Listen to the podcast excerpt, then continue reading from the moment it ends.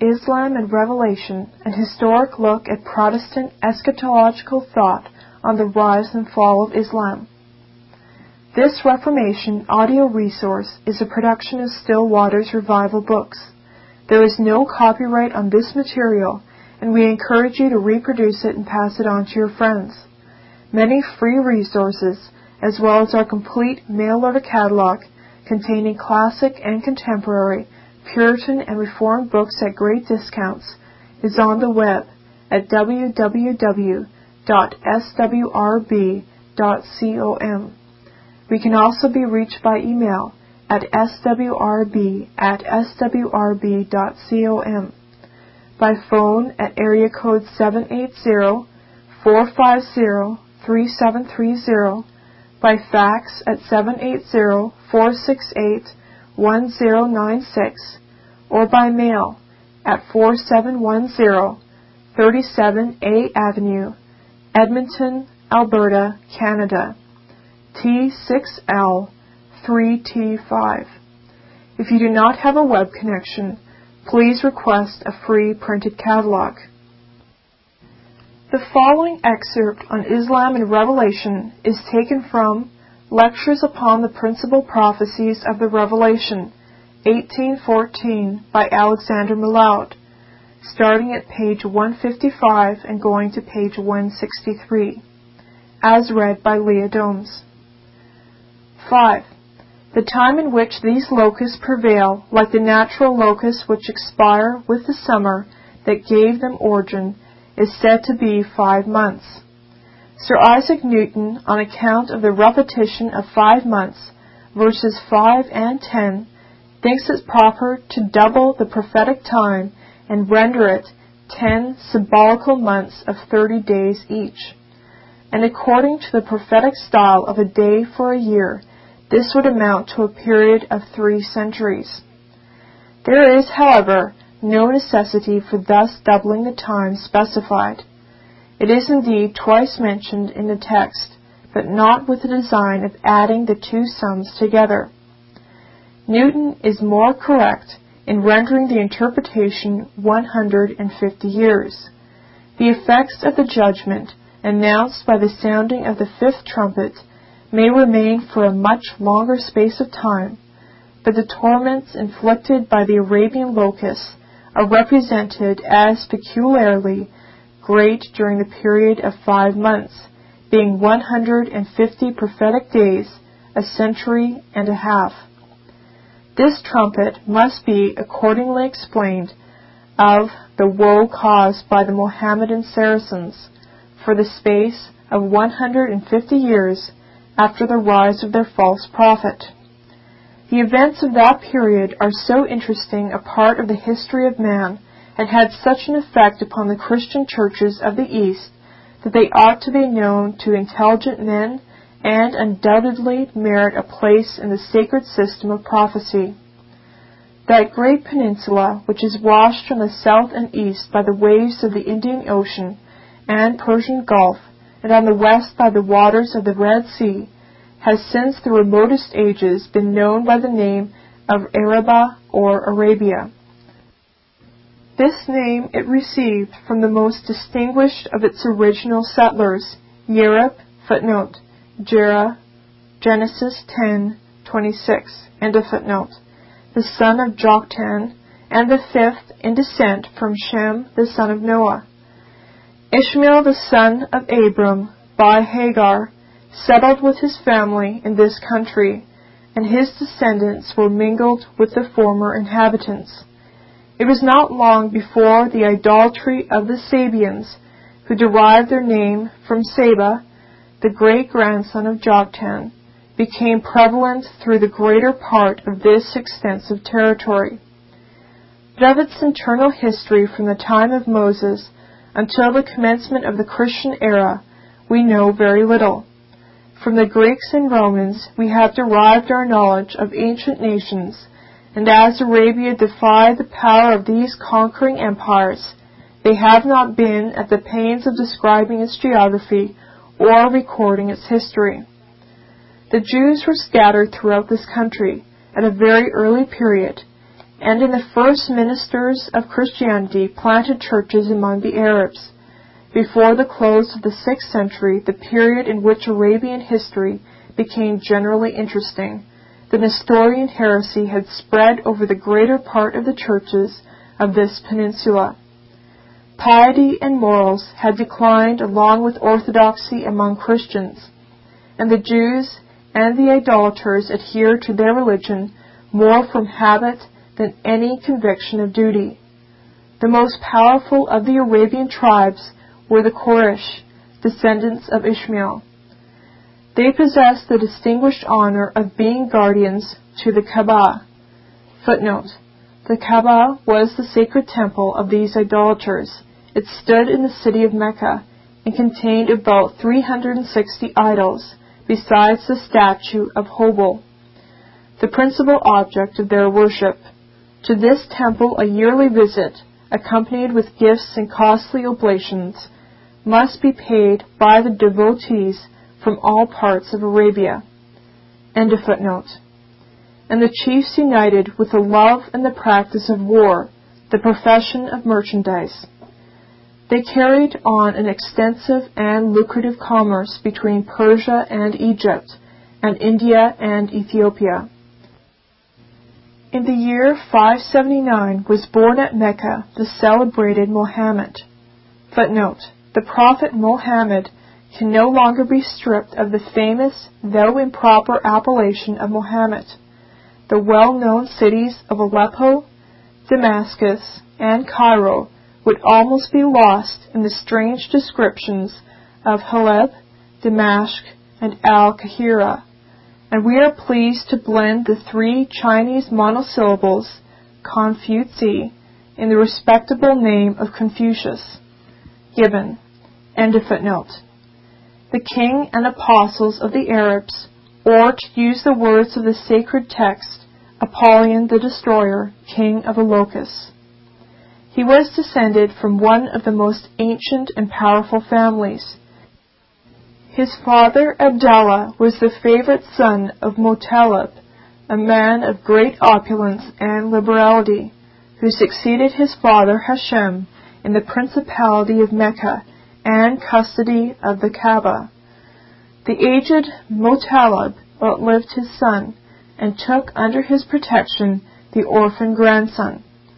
In the eighth year of his age, however, Mohammed was deprived of this guardian, and came, of course, under the immediate protection of Abu Talib, his uncle, who, himself a merchant of the first rank and wealth, now succeeded to all the dignities of his deceased father.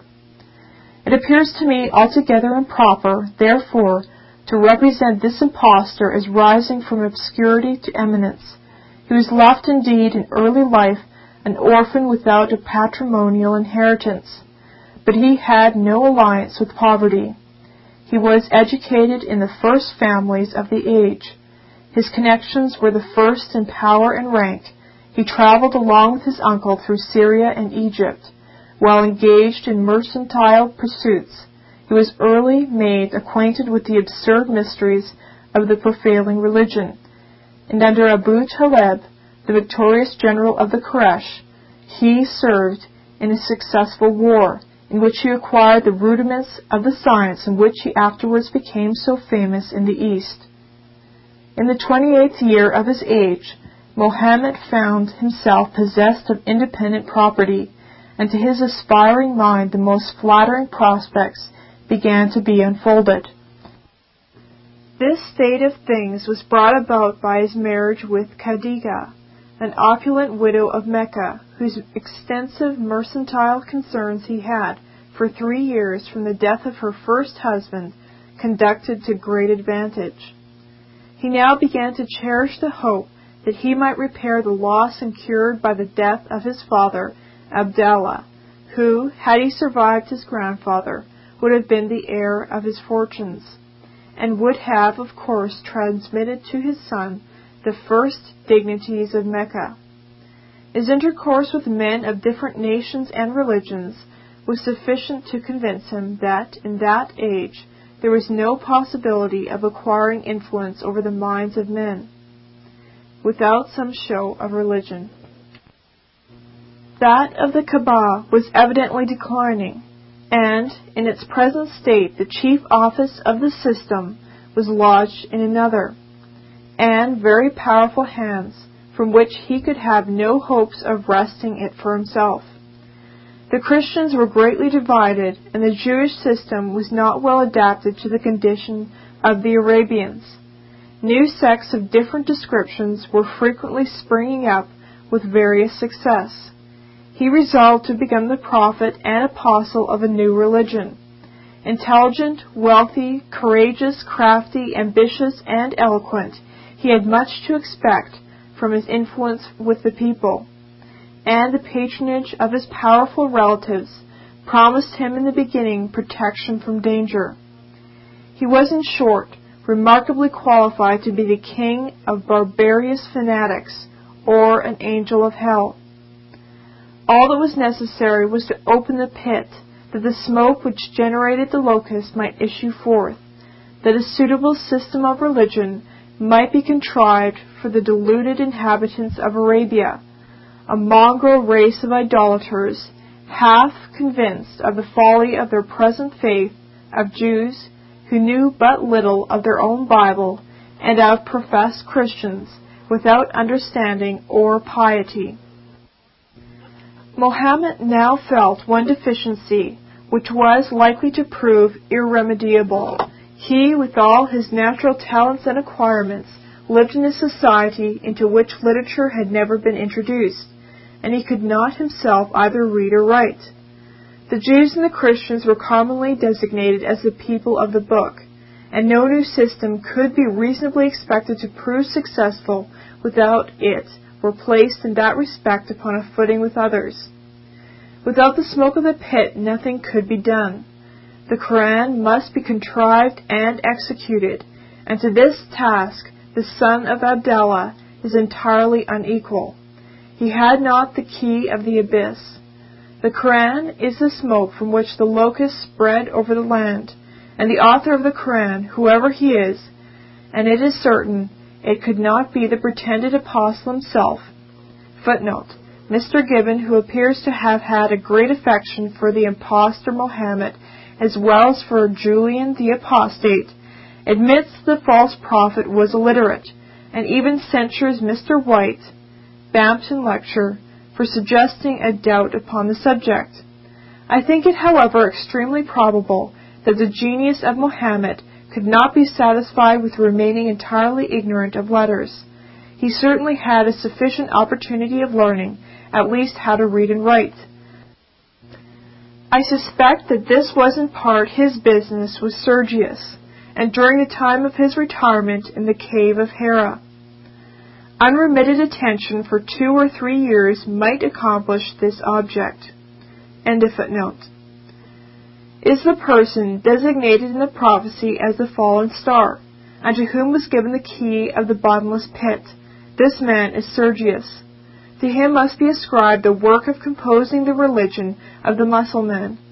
The histories of that age appear, it is true, at a loss whether to ascribe the work to a Jew, a Persian, or a monk, for each of those three were associates of the impostor. But internal evidence is furnished by the Quran itself that it owes its origin to someone acquainted with Christianity, and undoubtedly the apocalyptical prediction determines the question. It was a fallen star that opened the bottomless pit and set loose the smoke of imposture, from whence issued the Arabian locusts under their king, the destroyer. Sergius, called by the Arabian writers the monk Bahira, was a minister of the Christian Church, who had fallen into error and immorality of the deepest dye. He had belonged to that class of people who in those days of dissension were called Nestorians, from the celebrated bishop Nestorius of Constantinople. The dispute between this arrogant prelate and the still more haughty Cyril, bishop of Alexandria, had more of ambitious policy than a religion to give it origin and support. It began about the titles of the Virgin Mary, and the question was whether she ought to be honored with the epithet, Greek word, or Mother of God. Nestorius, in adopting the negative, was upon the side of truth. This dispute, however, continued until, in vain attempts to explain the union of two natures in Jesus Christ, the Nestorians asserted that there were two persons. Footnote. Greek word. End of footnote. United under one aspect. Footnote. Barsopa, or Greek word. End of footnote.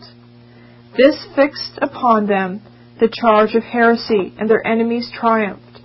To this sect of Christians, spread over Persia and Arabia before the time of Mohammed, Sergius, the intimate associate of Mohammed, and the principal contriver of the system which bears that impostor's name, belonged. He had contracted an intimacy with the youthful and engaging nephew of Abu Talib, who he first met at Bosra, a city on the confines of Syria. Footnote. Pocock, History of Arabia, fifty-three to one twenty-seven. End of footnote.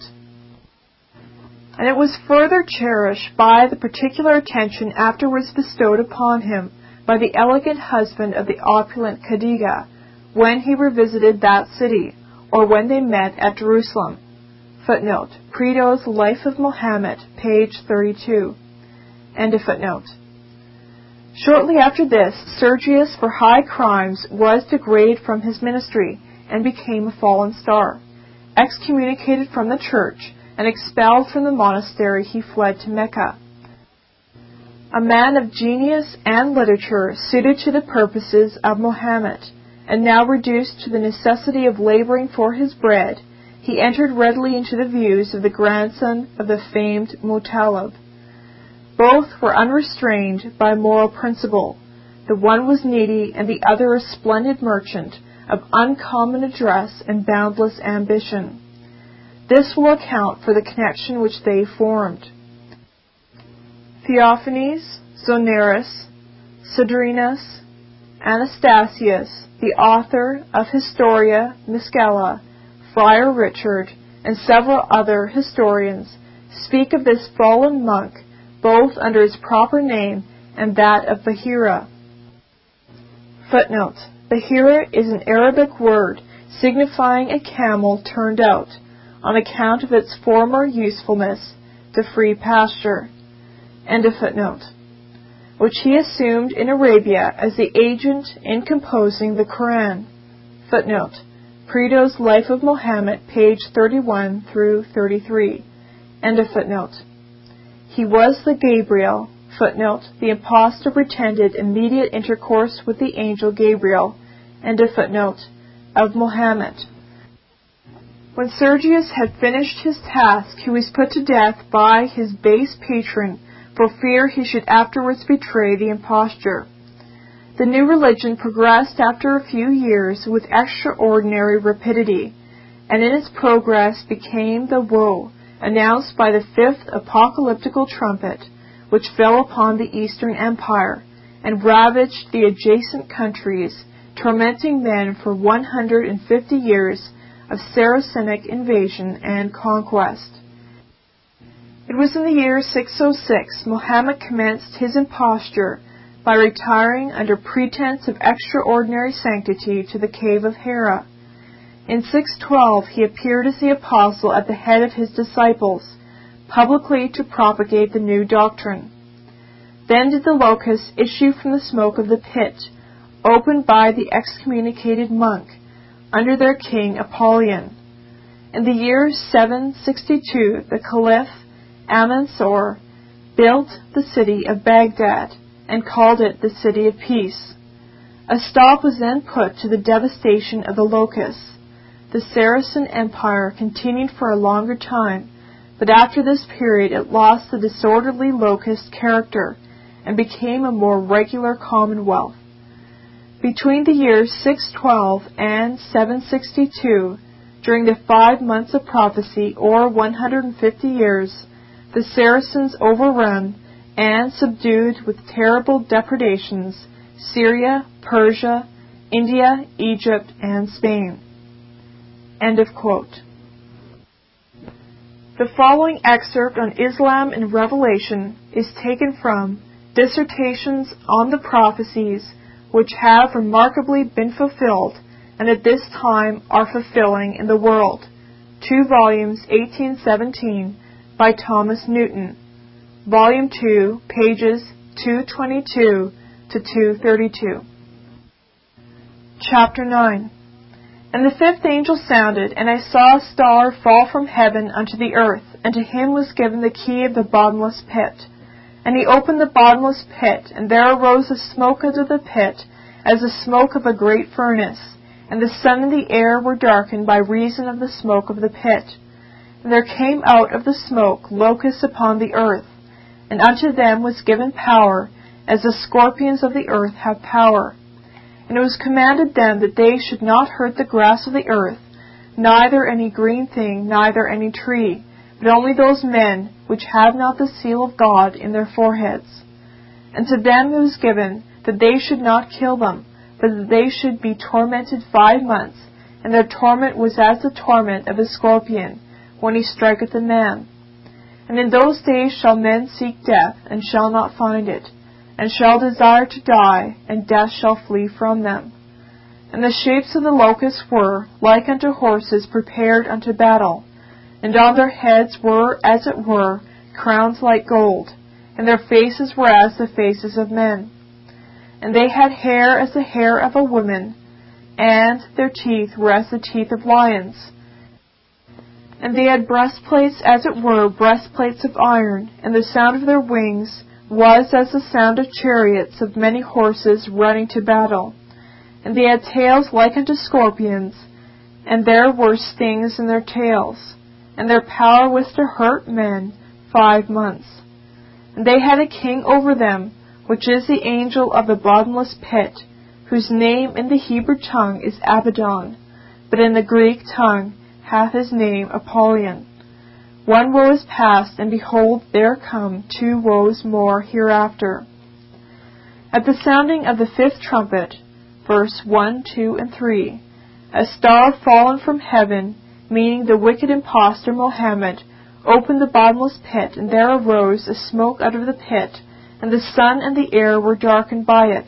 That is, a false religion was set up, which filled the world with darkness and error, and swarms of Saracen or Arabian locusts overspread the earth. A false prophet is very fitly typified by a blazing star or meteor. The Arabians likewise are properly compared to locusts, not only because numerous armies frequently are so, but also because swarms of locusts often arise from Arabia, and also because in the plagues of Egypt, to which constant allusion is made in these trumpets, the locusts, Exodus ten thirteen, are brought by an east wind, that is, from Arabia, which lay eastward of Egypt, and also because in the book of Judges seven, verse twelve, the people of Arabia are compared to locusts or grasshoppers for multitude, for in the original the word for both is the same. As the natural locust, footnote, Latin words, chapter twenty-nine, section thirty-five, end of footnote, are bred in pits and holes of the earth, so these mystical locusts are truly infernal, and proceed with the smoke from the bottomless pit. It is too a remarkable coincidence that at this time the sun and the air were really darkened, for we learn from an footnote, Latin words, and a footnote, eminent Arabian historian, that in the seventeenth year of Heraclius half the body of the sun was eclipsed, and this defect continued for the former Tisran to Hazaran, that is, from October to June, so that only a little of its light appeared. The seventeenth year of Heraclius, footnote, Blaine's chronological table, number thirty-three, Abol Faragi, Dynamic nine, page one oh two. Elmasini, History of the Saracen, Lib two, page six, and a footnote. Coincides with the year of Christ, six twenty-six, and with the fifth year of the Hegira. And at this time Mohammed was training and exercising his followers in depredations at home to fit and prepare them for greater conquests abroad. It was commanded them, verse four, that they should not hurt the grass of the earth, neither any green thing, neither any tree, which demonstrates that these were not natural but symbolical locusts. The like injunctions were given to the Arabian officers and soldiers when Yazid was marching with the army to invade Syria. Abu Bakr charged him, footnote, Oakley's History of the Saracens, Volume one, page twenty-five, end of footnote, with this among other orders: destroy no palm trees, nor burn any fields of corn, cut down no fruit trees, nor do any mischief to cattle, only such as you kill to eat. Their commission is to hurt only those men who have not the seal of God in their foreheads, that is, those who are not the true servants of God, but are corrupt and idolatrous Christians. Now from history it appears evidently that in those countries of Asia, Africa, and Europe, where the Saracens extended their conquests, the Christians were generally guilty of idolatry in the worshipping of saints, if not of images.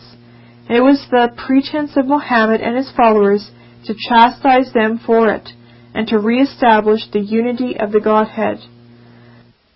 The parts which remained the freest from the general infection were Savoy, Piedmont, and the southern parts of France, which were afterwards the nurseries and habitations of the Waldenses and Albigenses. And it is very memorable that, footnote, Patavi, Rationar, Temp, Part one, Lib eight, Cap five, Mezeray, Averages, Chronological, A D seven thirty-two, and so on, end of footnote. And when the Saracens approached these parts, they were defeated with great slaughter by the famous Charles Martel in several engagements. As they were to hurt only the corrupt and idolatrous Christians, so these, verse five and six, they were not to kill, but only to torment, and should bring such calamities upon the earth as should make men weary of their lives. Not that it could be supposed that the Saracens would not kill many thousands in their incursions. On the contrary, their angel, verse eleven, hath the name of the destroyer. They might kill them as individuals, but still they should not kill them as a political body, as a state or empire. They might greatly harass and torment both the Greek and the Latin churches, but they should not utterly extirpate the one or the other. They besieged Constantinople and, footnote, Sigani, History di Regino, Italy, Lib five, Anno eight forty-six, end of footnote. Even plundered Rome, but they would not make themselves masters of either of those capital cities. The Greek Empire suffered most from them as it lay nearest to them. They dismembered it of Syria and Egypt and some other of its best and richest provinces, but they were never able to subdue and conquer the whole. As often as they besieged Constantinople, they were repulsed and defeated. They attempted it, footnote, Theophanes, Sidrin, Ad An, Constant five, Zonera, Annals, Lib fourteen, Cap twenty, and so on. Patavi, Rationar, Temp, Part one, Lib eight, Cap one. Blair's Chronological Table, Number thirty-four, Part two. End of footnote. In the reign of Constantine Pogonatus, A D six seventy-two, but their men and ships were miserably destroyed by the sea fire invented by Callinicus, and after seven years' fruitless pains, they were compelled to raise the siege and to conclude a peace. They attempted it again, footnote, Sigoni, History de Regno, Italiae, Lib three, Anno seven eighteen, Patav, Abitum, Cap five, end of footnote. In the reign of Leo Isauricus, A D seven eighteen, but they were forced to desist by famine and pestilence, and losses of various kinds. In this attempt they exceeded their commission, and therefore they were not crowned with their usual success. The taking of this city and the putting an end to this empire was a work reserved for another power, as we shall see under the next trumpet. In the following verses, seven, eight, nine, and ten, the nature and qualities of these locusts are described, partly in allusion to the properties of natural locusts and the description given of them by the prophet Joel, and partly in allusion to the habits and manners of the Arabians, to show that not real but figurative locusts were here intended. The first quality mentioned is their being like unto horses prepared unto battle, which is copied from Joel, chapter two, verse four. The appearance of them is as the appearance of horses, and as horsemen so shall they run. Many authors have, footnote, Latin words. The head and face are not unlike that of a horse, hence locusts are called by the Italians cavallet, or little horses, Cole four seventy-four, and a footnote. Observe that the head of a locust resembles that of an horse. The Italians therefore call them cavallet, as it were little horses. The Arabians too have in all ages been famous for their horses and horsemanship. Their strength is well known to consist chiefly in their cavalry. Another distinguishing mark and character is their having on their heads, as it were, crowns like gold, which is an allusion to the headdress of the Arabians. Footnote. Latin words, the Arabians wear mitres, and so on. Plin, Natural History, Lib six, Cap twenty-eight, Section thirty-two, Edit Hardwin. Latin words. Here the Arabians covered with a mitre. Claudian de Laude, Still one, one fifty-six, Pekaki, Not, in Carm, Tograi, Arab, page alt, and a footnote, who have constantly worn turbans or mitres and boast of having those ornaments for their common attire, which are crowns and diadems with other people. The crowns also signify the kingdoms and dominions which they should acquire, for as Mister Mead, footnote, Latin words, Mead, page four sixty-eight, and a footnote, excellently observes, no nation had ever so wide a command, nor ever were so many kingdoms, so many regions, subjugated in so short a space of time. It sounds incredible, yet most true it is, that in the space of eighty or not many more years, they subdued and acquired to the diabolical kingdom of Mohammed, Palestine, Syria, both Armenias, almost all Asia Minor, Persia, India, Egypt, Numidia, all Barbary, even to the river Niger, Portugal, Spain. Neither did their fortune or ambition stop here, till they had added also a great part of Italy, as far as to the gates of Rome. Moreover, Sicily, Candia, Cyprus, and the other islands of the Mediterranean Sea. Good God, how great a tract of land, how many crowns were here. Whence also it is worthy of observation that mention is not made here, as in other trumpets of the third part, forasmuch as this plague fell no less without the bounds of the Roman Empire than within it, and extended itself even to the remotest Indies. They have also faces as the faces of men, and hair as the hair of women. And the Arabians wore their beards, or at least mustaches, as men, while the hair of their heads was flowing or plaited like that of women, as, footnote, Latin words, the Arabians wear mitres or keep the hair unshorn, their beard is shaven off, excepting on the upper lip. Some do not shave this also. Latin words, the hair of many of them is not cut, their heads are covered with a mitre, a part of the beard is shaven close to the skin. Latin words, a certain man with long hair. Latin words, where Voesius has this note, such was the dress of the Saracens, as Jerome informs us in his Life of Malchus. Lo, suddenly, the Ishmaelites riding on horses and camels rush in wearing long hair and having their heads tied up with ribbons, and so on. And Theodorus, bishop of Mopsness, on Jeremiah ten saith that the Saracens pulled off the hair from their foreheads, but behind suffered it to hang down, and so on. Page nine fifty-four, edit Paris, sixteen eighty-one, end of footnote. Pliny and other ancient authors testify.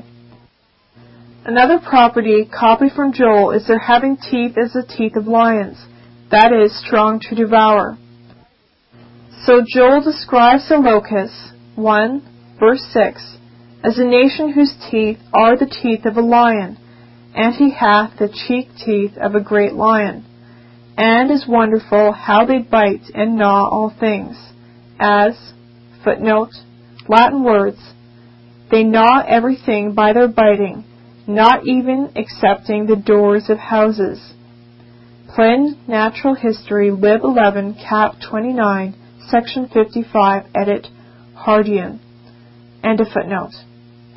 Pliny says even the doors of houses. They had also breastplates, as it were, breastplates of iron, and the locusts have a hard shell or skin, which, footnote, Claudian, Epigram thirty-two, Latin words, their kindred covering hardens on their back, nature hath armed their skin. End of footnote. Hath been called their armor. This figure is designed to express the defensive as the former was the offensive arms of the Saracens, and the sounding of their wings was as the sound of chariots of many horses running to battle. Much the same comparison hath been used by Joel, two, verse five. Like the noise of chariots, on the tops of mountains shall they leap, and, footnote, Latin words, translated in the text, Plin Abitum, end of footnote. Pliny affirms that they fly with so great a noise of their wings that they may be taken for birds.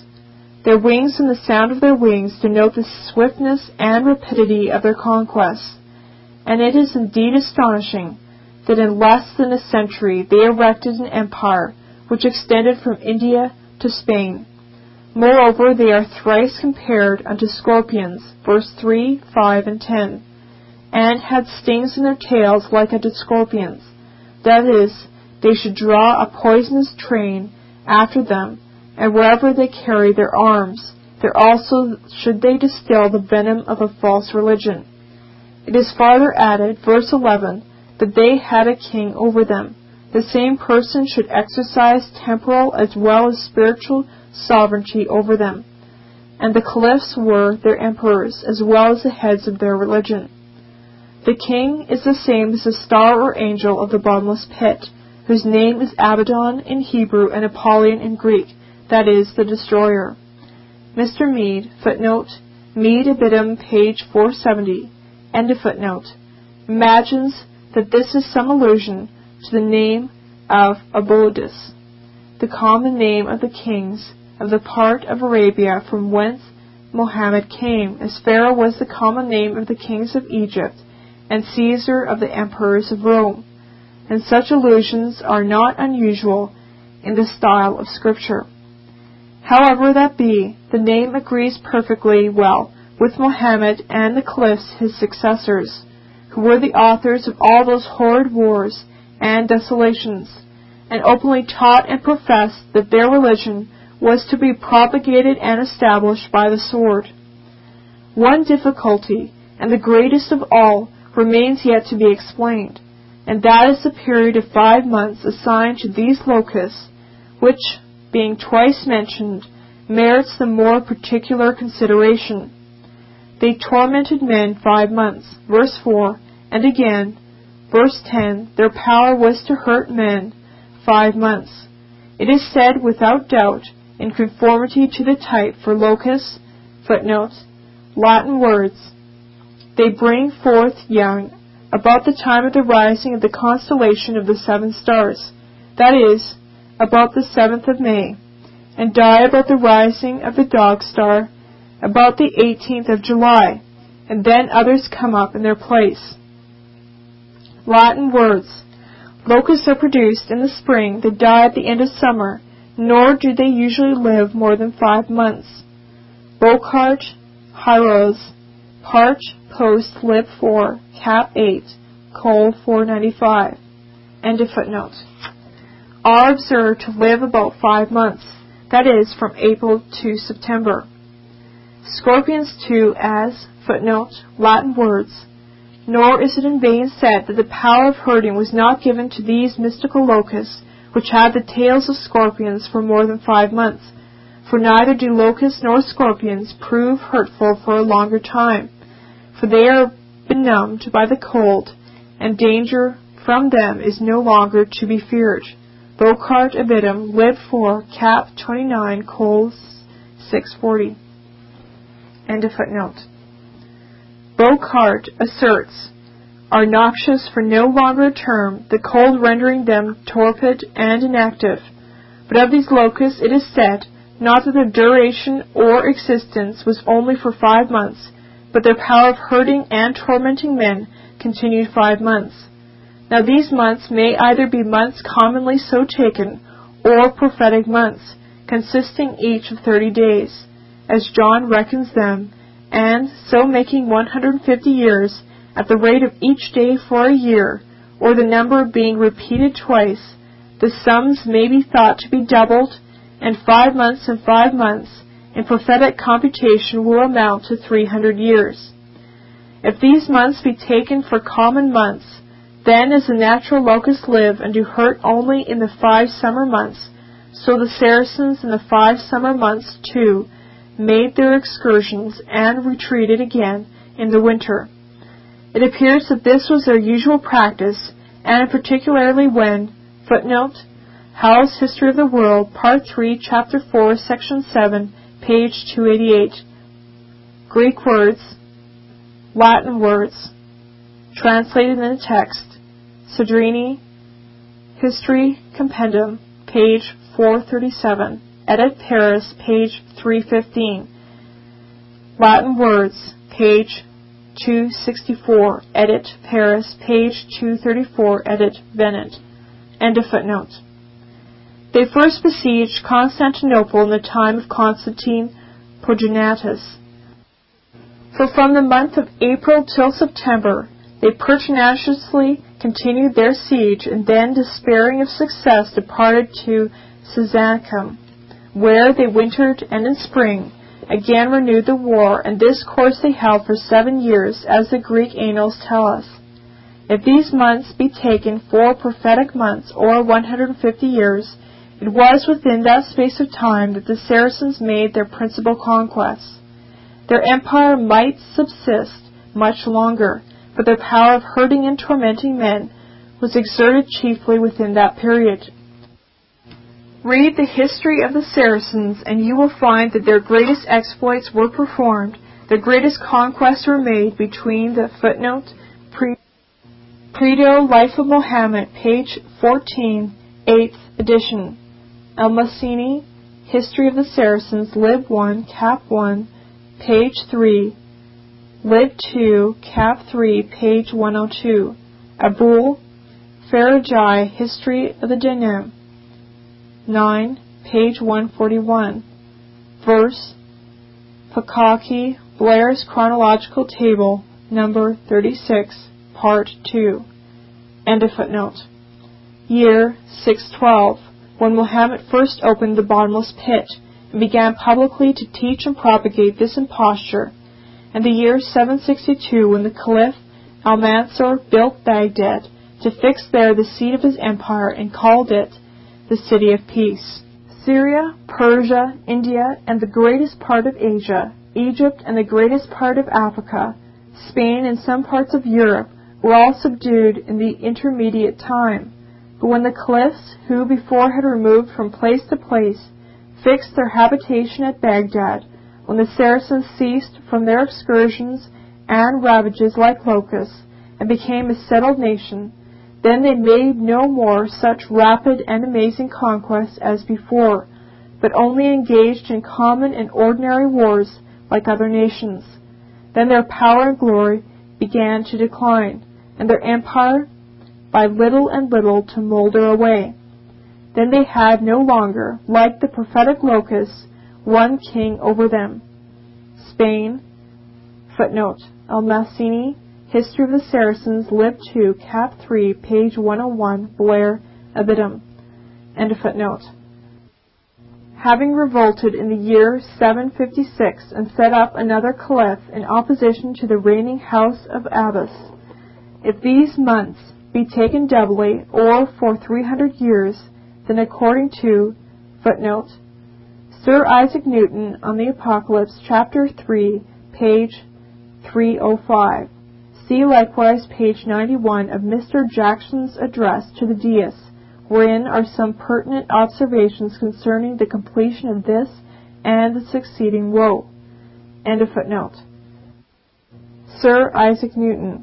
The whole time that the caliphs of the Saracens reigned with the temporal dominion at Damascus and Baghdad together was three hundred years, namely from the year six thirty-seven to the year nine thirty-six inclusive, when, footnote, Al-Masini, Lib three, Cap one, page two oh three, Blair's Table, number thirty-nine, end of footnote. Their empire was broken and divided into several principalities or kingdoms, so that let these five months be taken in any possible construction, the event will still answer, and the prophecy will still be fulfilled, though the second method of interpretation and application appears much more probable than either the first or the third. In the conclusion it is added, verse twelve, one woe is past, and behold there comes two woes more hereafter. This is added not only to distinguish the woes and to mark more strongly each period, but also to suggest that some time will intervene between the first woe of the Arabian locusts and the next of the Euphratean horsemen. The similitude between the locusts and the Arabians is indeed so great that it cannot fail of striking every curious observer, and a farther resemblance is, footnote, Dabas, page four oh nine, end of footnote, noted by Mister Dabas, that there hath happened in the extent of this torment a coincidence of the event with the nature of the locusts. The Saracens have made inroads into all those parts of Christendom where the natural locusts are wont to be seen and known to do mischief, and nowhere else, and that too in the same proportion. Where the locusts are seldom seen, there the Saracens stayed little. Where the natural locusts are often seen, there the Saracens abode most. And where they breed most, there the Saracens had their beginning and greatest power. This may easily be verified by history. End of quote. We conclude our look at Islam in Revelation with a short note from Doctor Francis Nigel Lee's Calvin and Islam, also available at s w r b dot com. John Calvin writes, "In our own day, indeed fifteen fifty, very many people began to waver when they consider the long continued dispersion of the church, as if this had not been regulated by the purpose of God. The pretext of the preteristic Romanists, which they make an extenuation of the tyranny of their idol, the papacy, is that it was not possible for Christ to forsake his bride. But here the weak have an assurance on which to rest, when they learn that the disfigurement which they see in the church has long since been foretold.